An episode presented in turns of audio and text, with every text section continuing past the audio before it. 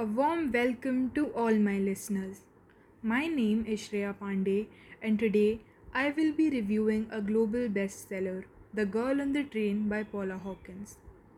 Emotions like anxiety, disinterest, or boredom can be analyzed by a person's body language.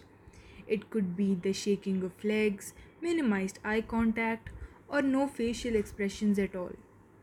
Expressing such diverse and detailed emotions using mere words is a difficult task, but not impossible for Paula Hawkins. In this psychological thriller, she introduces us to Rachel Watson, a divorced woman and a miserable alcoholic. So much so that she has lost her job because of one of her drunken outbursts. However, she still travels in the daily commuter train back and forth London to fool Cathy, her landlady. Each day, when this train stops at the signal, Rachel catches a glimpse of a couple, Megan and Scott, whom she has nicknamed Jess and Jason. This couple lives at 23 Blenheim Road along the tracks in the suburb of Witney. Their life, as Rachel sees it, is perfect.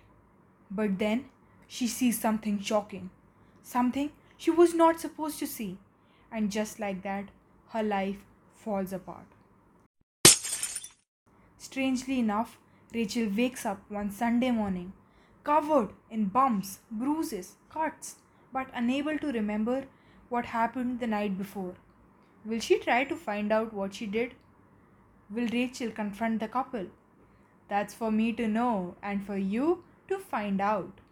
The story is narrated from multiple point of views. Luckless, obsessed Rachel, charming, complicated Megan, and Anna, the new love of Rachel's ex, Tom. It gives the reader access into the characters' minds, all three of them completely different, unique. The author's suspenseful build up in the story creates a lot of tension and anticipation. You'll know something bad is going to happen, but you won't know what or even when.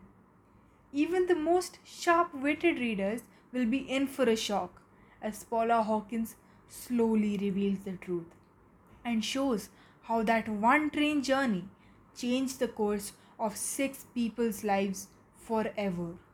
So, if you still haven't read this book, start reading.